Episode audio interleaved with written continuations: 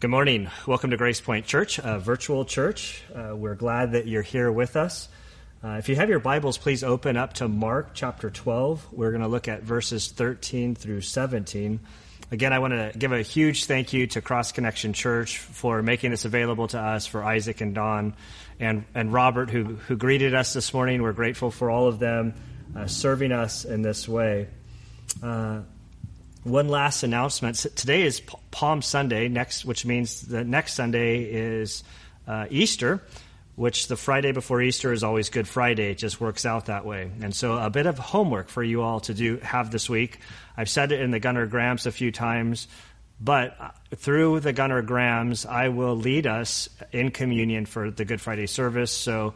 Um, this week, go ahead and, and find yourself provisions, uh, grape juice, and various things, uh, bread or crackers, um, so that you can participate with us uh, for um, Good Friday. I believe we're going to do that like we do these videos, and I, am pretty sure that we'll do it at the scheduled time that we had for Friday uh, at 6 p.m. So s- stay tuned for the Gunners Grams, and we'll keep you posted on that front. Uh, with that, let's pray, and we'll get into our text for today. Father, we do thank you and praise you for this day. We thank you for your word. We thank you for the Gospel of Mark. Father, we ask that you would uh, lead us, Father, as we work through this uh, continuing story of the Passion Week. Father, help us to see uh, you clearly uh, through these passages, through this story in particular, uh, where Jesus is challenged um, yet again. And Father, we ask that you would help us as we navigate this passage, and it's in Christ's good name we pray. Amen. All right, Mark chapter 12, verses 13 through 17. Then they sent some of the Pharisees and Herodians to him in order to trap him in a statement.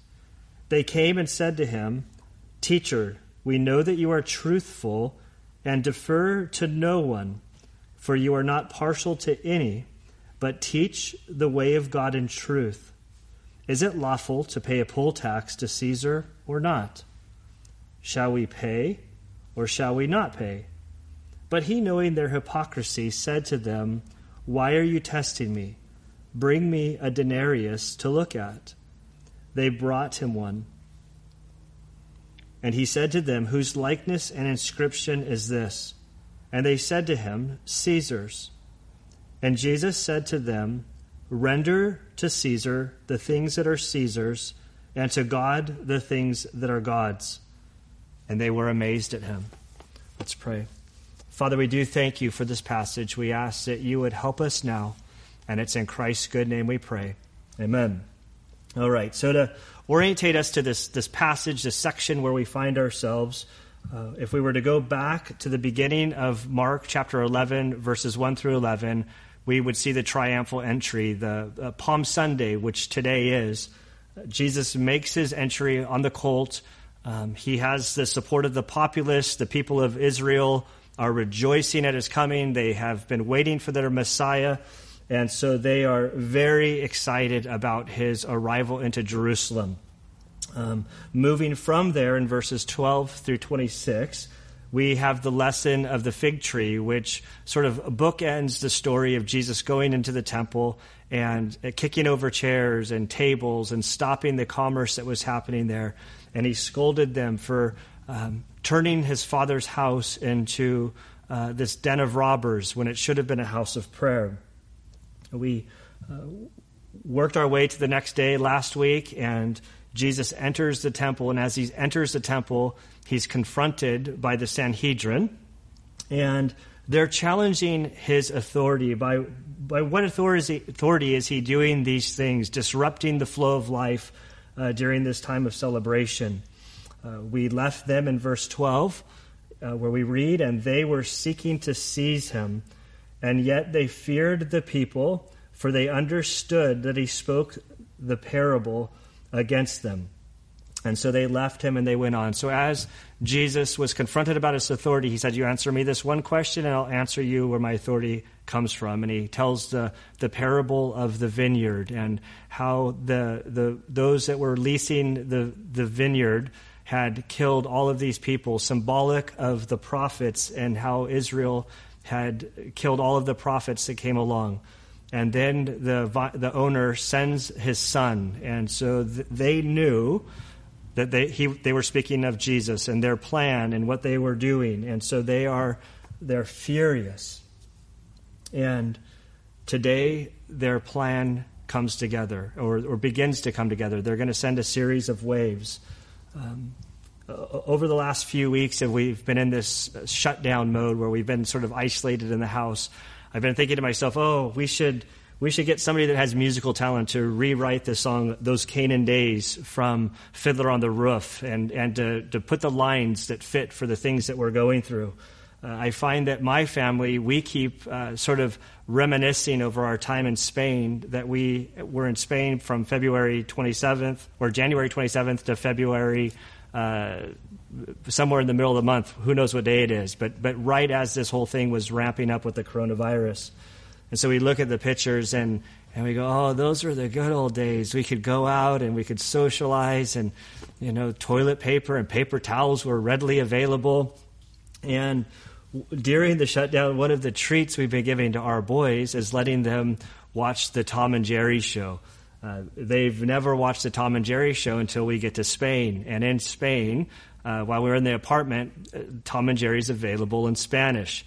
And it was so funny for us to hear from the other room our boys belly laughing over the antics of Tom and Jerry and all of the things that they were, they were doing and there's not m- much speaking in Tom and Jerry, and what little there is, you can figure out uh, by what's happening. And the reason I bring this up is we're about to enter into a, a, series through the rest of, of Mark chapter 12 and a little bit into 13 of this whole cat and mouse game with Jesus. They're trying to trap him. They're trying to, to, to, to sort of lead him in a way that he would find himself in, in a pickle, a true dilemma, where he can't answer um, their questions, and ultimately that they would be able to take him into custody and execute him. Um, so, with that, let's look at our passage. Verse uh, right here in verse 13, we read Then they sent some of the Pharisees and Herodians to him in order to trap him in a statement. And so the first thing we encounter is that they, and when we see this they throughout this passage, we're going to see the word they multiple times. As you're studying your Bible, it's very important to, to sort of trace back um, who the they is or to identify who's being spoken of. And so if you were to start working your way back, you'll hit the word they a whole bunch of times, and you'll have to go all the way to chapter 11, verse 27 to identify who the they is in this passage. And in verse 27, we read, Then they, uh, they came to Jerusalem. That's not that they were talking of. And he was walking into the temple, and the chief priests, the scribes, and the elders came to him. So when he approached the temple and he went in, he was confronted about his authority by this group of three characters the chief priests, the scribes and the elders. This is the Sanhedrin. It was a group of 70 individuals plus one for 71, and the one additional person was uh, the chief priest. It was composed largely of the Sadducees, who were sort of the religious uh, liberal ones, which we'll see next week as, as they confront Jesus about the, the resurrection. Uh, there was the Pharisees, who there were less of them, but the Pharisees composed, they, they, they were like the blue collar, uh, conservative, religious ones. They, they believed in the miracles of the scriptures. And so this is the they uh, that we read about in verse 13. So they, the Sanhedrin, they sent some of the Pharisees and the Herodians to him in order to trap him in a statement. And so here we see the, the Pharisees and the Herodians. The last time we've seen these two people working together, or these two groups of people, we'd go all the way back to Mark chapter 3, verse 6.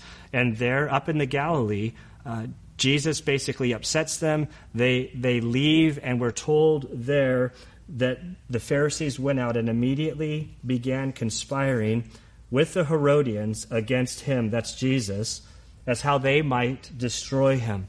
And so the, these are strange bedfellows. These are, these are two groups that that, that hated each other. The Pharisees were extremely religious. The Herodians were, were not religious at all. They were on the opposite end of, of the scale. The Herodians loved the law of Rome, they supported Rome. The Pharisees cared about the law of God. They viewed um, the, the Romans as, as occupiers of, of the land that God has given them, and deep, deep hatred. Uh, thinking about this in sort of modern terms, this would be like um, a Tea Party individual showing up with a red Mag, uh, Make America Great hat again with a Bernie Sanders supporters, working together, coming to Jesus for the sake of creating some sort of uh, what we see here as a trap. So this is the polarization can't be over, uh, overstated. This, these people did not like each other but they needed each other in order to trap Jesus. Um, the, the, reason for that is uh, with uh, uh, Palm Sunday, I'm searching for that word here. Uh, as Palm Sunday was happening, we see all of the people. There's the, the population supported Jesus. They were eager, and we saw in verse 12 um, that they wanted to seize Jesus, the Sanhedrin, but they were afraid of the population because if they seized Jesus while the popularity for him was still strong, it could cause a riot, and then that would create problems with Rome. Now, the Herodians, uh, they could seize Jesus and and they could uh, use the power of Rome in order to execute them. And so they were using each other. This word to trap Jesus is the idea of hunting. It's the um, it's only used here in the New Testament, and and it's the idea of setting up a trap or going out and hunting uh, small uh, animals. Um, I have to be careful here. I realize that through this venue, um, doing these online sermons, which we don't normally do, we are inviting people from the outside world into Valley Center. And so, if you're not from Valley Center, forgive me for the illustration I'm going to use. But for those of us in Valley Center, there are certain animals that we detest, like squirrels and uh, and gophers.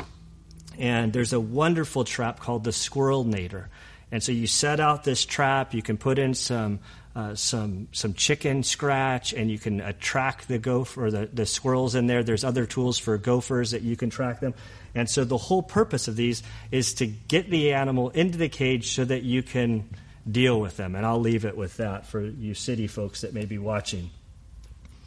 But the purpose is the same this whole trap. They're trying to, to, to lure Jesus in, to, to get him to say something that will get him into trouble with either the populace or with Rome. Really, he needed to get in trouble with both because the, the Sanhedrin didn't have the authority to execute him.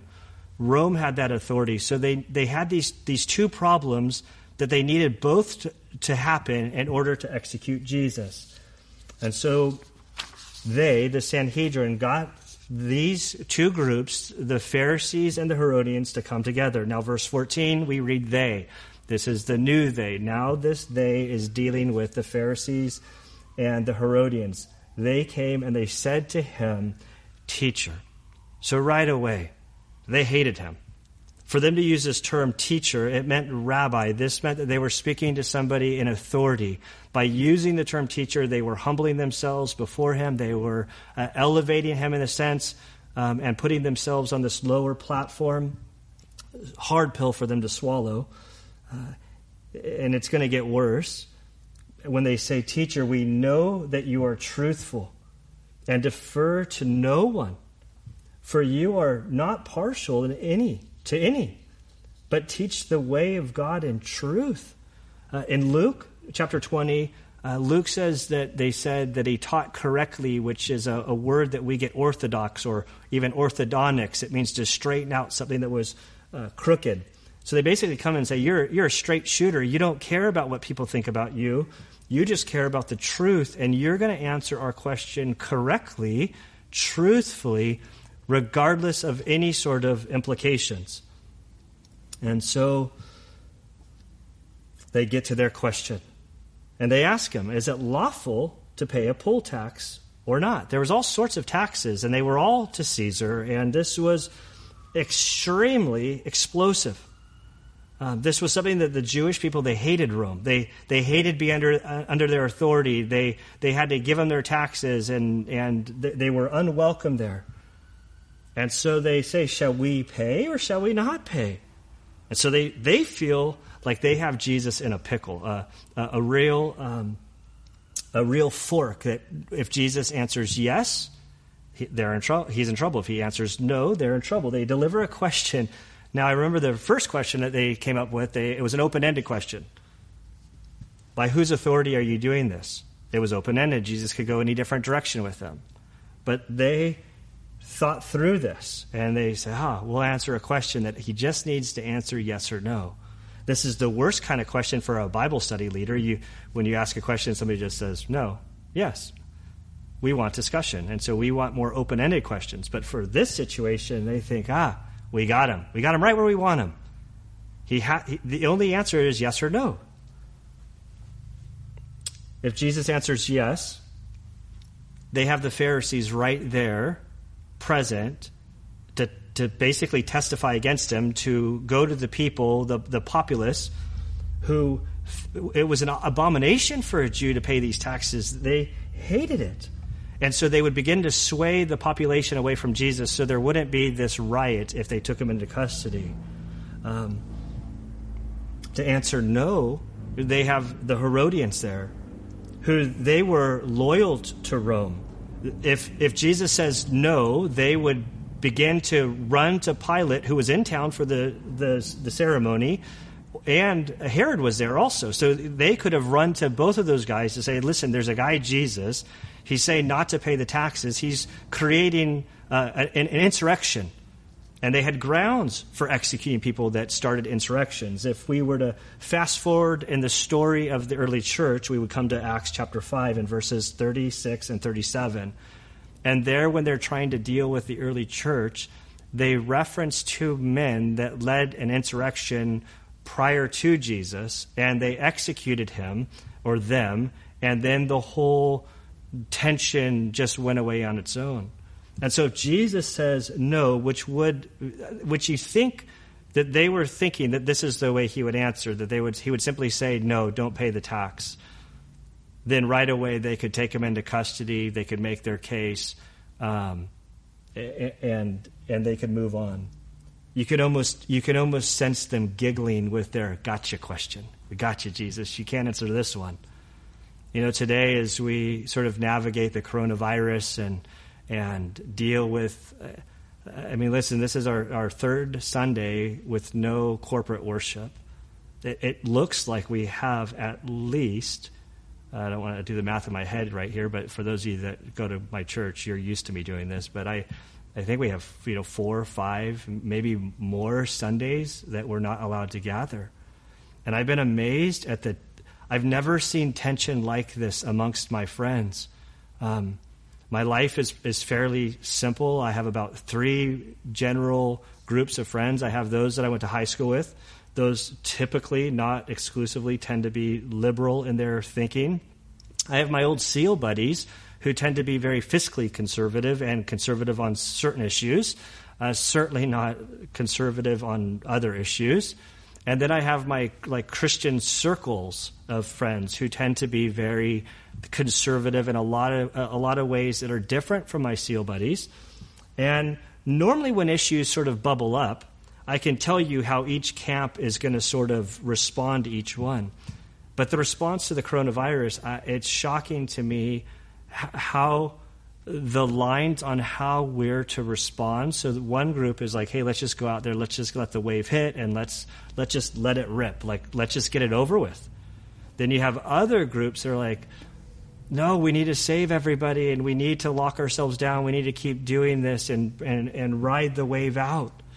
And the thing is, with these two different camps, they're they're not loyal to any one group. So I have my like high school liberal friends that are agreeing with my conservative friends. I have conservative friends that are split over this whole issue, and it's crazy. I mean, it's I want to be cautious with the the term. I'm I personally am really really torn on. on Uh, on, on, the one hand, I have friends who have small, like small businesses that are come to a standstill, and what, what, what's going to happen with their livelihood? What's going to happen with the economy?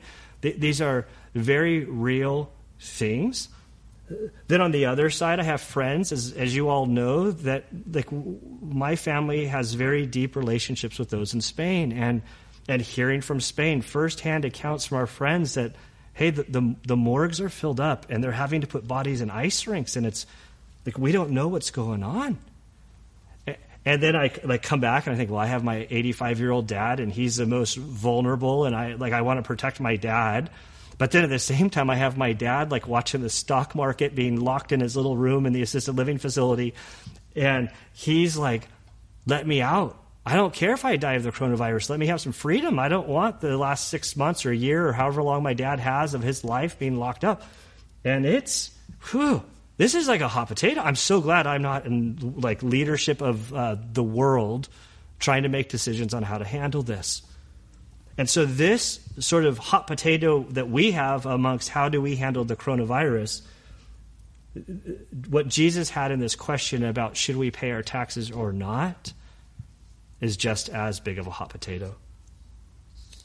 And so we read, but he, knowing their hypocrisy, so Jesus is Lord. He knows the game they're playing, he knows this is a trap. But it's a real question. He engages them nonetheless. Uh, uh, he, he knows their hypocrisy, that they're, they're coming up to him sort of like Eddie Haskell, you know, like, oh, good teacher, rabbi, we, we respect you. You're a straight shooter. We, we care about what you have to say. We're really torn over this whole issue of paying taxes. Like, should we pay taxes or should we not pay taxes?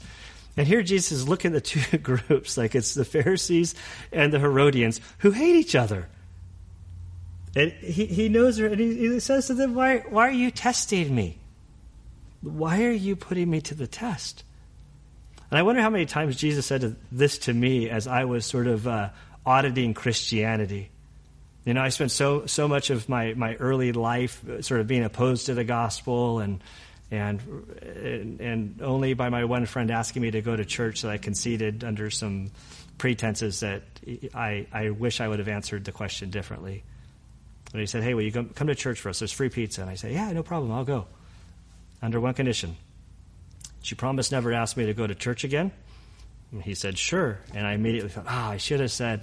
I, I, I, should have said, hey, what I meant to say, JR, is I, I want to wear a t shirt and I want to wear flip flops. He's like, that's cool, man. The, the, the pastor's an ex pro surfer. He'll be barefoot when he's preaching. And, and uh, you guys can't tell what's a waist below right now, so I might be bringing in the old, the old style here. Um, and I can't figure out where I am in my notes here. Their hypocrisy. He's like, why are you testing me? How many of us test Jesus, you know, in our, in our lives? How many of us are playing games with Jesus? How many of us are kind of putting on a show, but we don't have any sort of conversion in our heart, no, no sense of real awe uh, t- for Christ and, and what He's done. And so, my prayer is that I, through this situation that we're going through, for those of us who are church going people, that we would stop playing games with God and that we would get serious about our relationship with Him. And I hope that's what's happening to you while you're uh, in isolation. Jesus then says to them and says, Hey, bring, bring me a denarius to, to look at. And so they brought him one. Now, just in his question, so, so right away dealing with, with this issue of taxes, but below the surface here, there is something. A, a, good respecting Jew would not carry a denarius because that's, that's Rome's money. They would deal in shekels. And it would, which had no images and and this so having a denarius would, would be an abomination. Jesus doesn't have it. Some have pointed out like maybe it had to do with his his poorness. Maybe it had to do with his like he's not dealing in roman coin. But quickly they were able to you know pull pull a denarius out of their pocket like a quarter a dime or something and they toss it to jesus. And jesus said to them whose likeness and inscription is this? So he's you kind of get the he's looking at, a quarter or not a quarter but a denarius, and he asks about the the likeness and the inscription. They only they're only going to answer about the likeness. They don't answer about the inscription. Now it's been noted by Michael Card and a whole bunch of other people historically, but Michael Card says this. He says the image would have portrayed Tiberius who became emperor when Jesus was about 14 years old. The inscription would have claimed him to be a god. Tiberius Caesar, the divine Augustus. And so Jesus is looking at this coin that they're talking about paying the poll tax with, and he says, Whose likeness and inscription is this? And so they, they respond to him, Caesar's. They say, Oh, Caesar's image is on there. They don't say anything about the inscription that Caesar claimed to be God. Uh, and even in this discussion, the, the Pharisees, this would be one that they would not be happy to be having the conversation with. The Herodians were fine with this conversation because they were hook, line, and sinker with, with the Roman authority. So now Jesus, here in this real dilemma, this real pickle, he said to them, Render to Caesar the things that are Caesar's. And he says, You know what? The, the, the coin has Caesar's image on it. Give it back to him. It's his. I think this is one that we're all really familiar with. Uh, you know, it's, it's April now. This is normally the time when taxes are due, although we have an extension. Um, and we use this verse to say, you know, as Christians, we're supposed to, we're supposed to pay our taxes. Um, if, you, if you have your Bibles, um, go over to Romans chapter 13 and just sort of bookmark it over there. And I'm, I think I'm going to I think I'm going to deal with that in a, in a little bit here. Um, but in Romans 13, which we'll look at, we'll see that Paul begins to unpack what Jesus says about this coin. Um, namely, that the authorities have been placed there by God. They have a they have a responsibility to protect protect the people that they've been entrusted with. And so, as it relates to the coronavirus, I've, I've talked about the pickle. Clearly, we as a church, we are um, because of Romans 13, in large part, we're saying, you know what, we're we're we're under the authority of our government. Our government is saying this is an epidemic, a, a pandemic that we need to try to resolve. It has nothing to do with religious persecution, and so what we need you all to do is to stay home and to only go out for these particular reasons because we're trying to stop the spread. And so, even within our body, there are conflicting opinions, but the whole of the body has said, we're going to yield to the government for conscience sake because that's what the scriptures have instructed us to do so, so far and where we are. Um, now, the next phrase is the, in this section, is so neglected. Everybody knows render under Caesar. Like this is this is a common vernacular in our in our society when we pay our taxes, when we do our stuff, it's like, hey, render unto Caesar. It's a, a common phrase. But Jesus didn't stop there. He goes on and he says, and to God, the things that are God's. Now, if Caesar's image and inscription are on the coin, where has God's image been implanted? Where, where is God's image? What are we to render? Now, if you turn back to Genesis chapter 1 and the very beginning of God's revelation to us, in Genesis chapter 1, verses 26 through 27, this is what God writes as he's about to create humanity. Then God said, Let us make man in our image. We don't have time to go down the rabbit trail, but in the very beginning pages of the Bible, you see the triunity of God speaking to himself in the plurality nature. Let us make man in our image, according to our likeness, and let them rule over the fish of the sea, and over the birds of the sky, and over the cattle, and over the earth, and over every creeping thing that creeps on the earth. God created man in his own image in the image of God, he created him, male and female, he created them. And so, what Jesus says when he has this coin and he flips it over, he says, Render unto Caesar the things that are Caesar's, and render unto God the things that are God. You know what? God's image has been imprinted in your life according to scriptures, that, that we bear his image. So he's saying, You give your money, give the things that are due Caesar to Caesar. But God has placed His fingerprints all over your life and who you are. And He says, Give your life to God. Um, this is This is powerful. They were amazed at him. It says that they were amazed. It's kind of like they're saying, wow, we were just expecting a yes or a no. We weren't prepared for the. We didn't see that coming. Man, this guy's good. And immediately they're going to transition. The Sadducees are going to come up with their whammo gotcha question to Jesus. They think they have a good one about marriage in heaven, but we have to wait till next week to get there. And so the, the whole the so what? What do we do with this passage? First and foremost, as we look at this text, going back to his, uh, his entry into Jerusalem, his authority is being challenged. Right away, we see that Jesus' authority is there. They, they can't trip him up. When he says, render unto, unto Caesar, I'd ask you to turn to Romans chapter 13. Um, I want to end in Romans. I should have bookmarked it while you guys were bookmarking yours.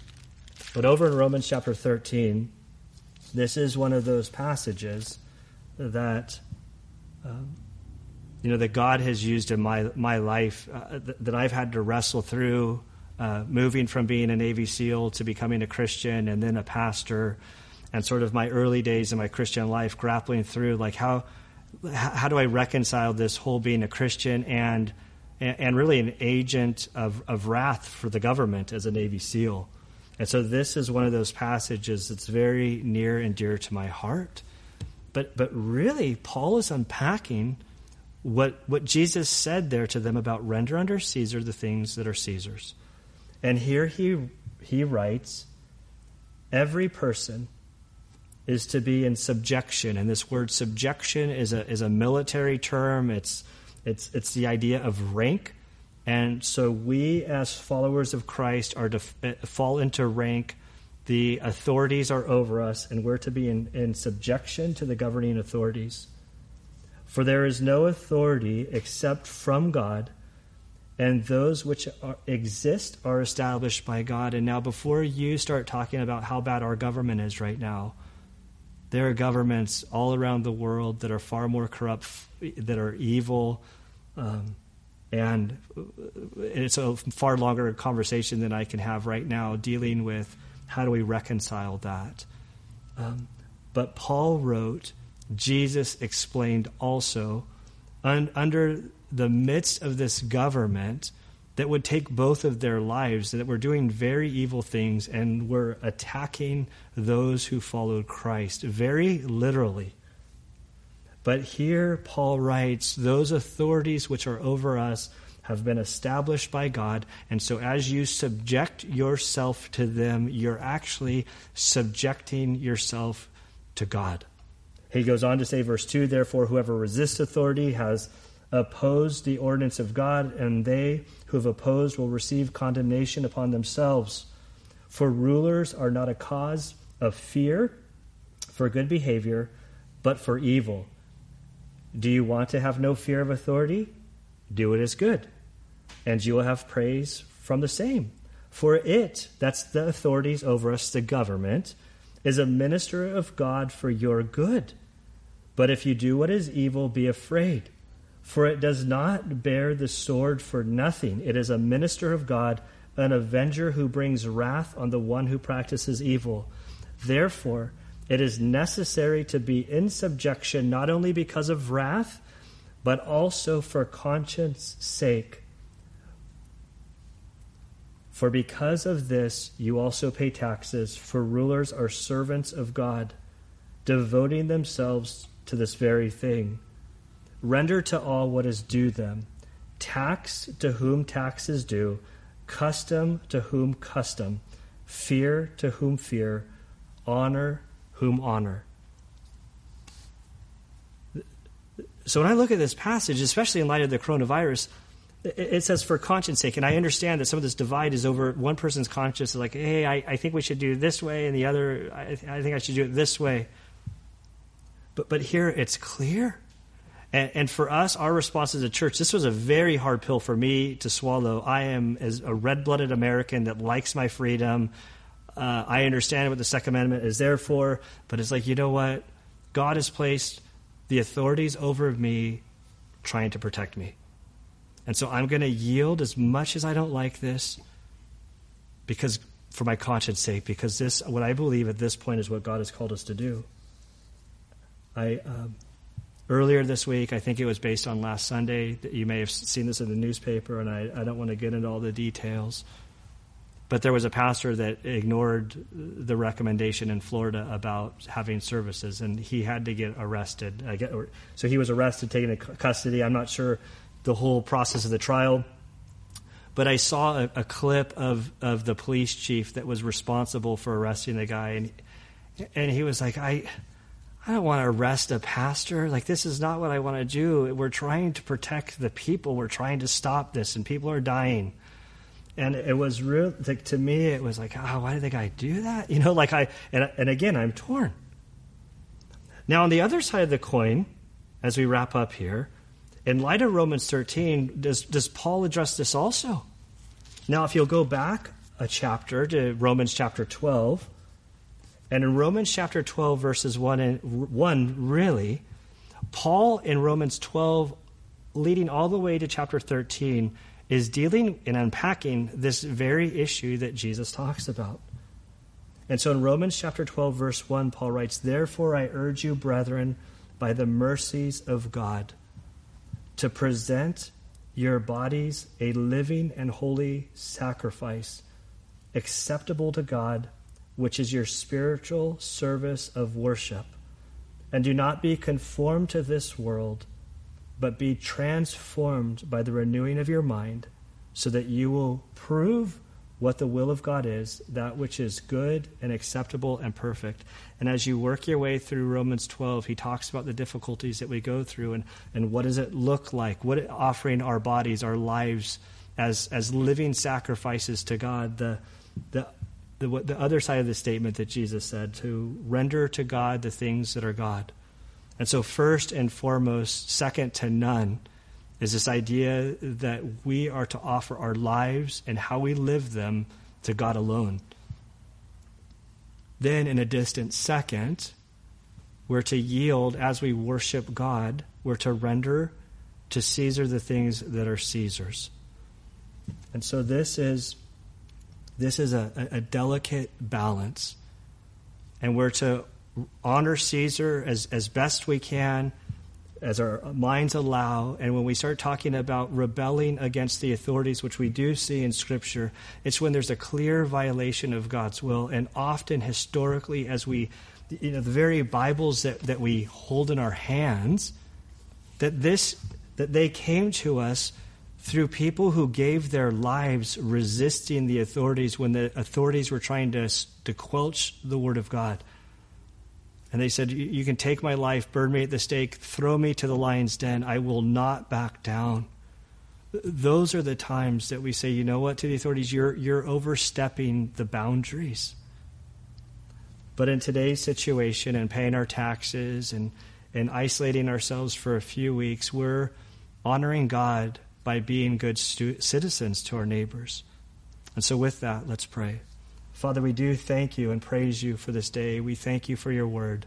Father, I thank you uh, for the story of Jesus as he is, uh, as they attempted to trap him with the idea of submitting himself to Caesar. And Lord, he answered so masterfully in a way that we have so much to learn from.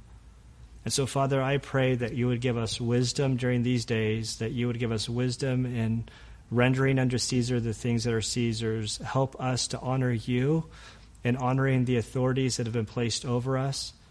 And Father, as you also said, to, to render unto God the things that are God. Your word makes it very clear that you have placed your image upon our lives. And so, Father, with our lives, we ask that you would help us to, to offer them to you Father, I pray that you would help us during this time of frustration, this time of fear, uh, this, this, this time of unknowing what the future holds. Lord, we ask that you would uh, lead us and guide us, and may your Spirit give us wisdom so that we honor you in all that we do. And we pray this in Christ's good name. Amen.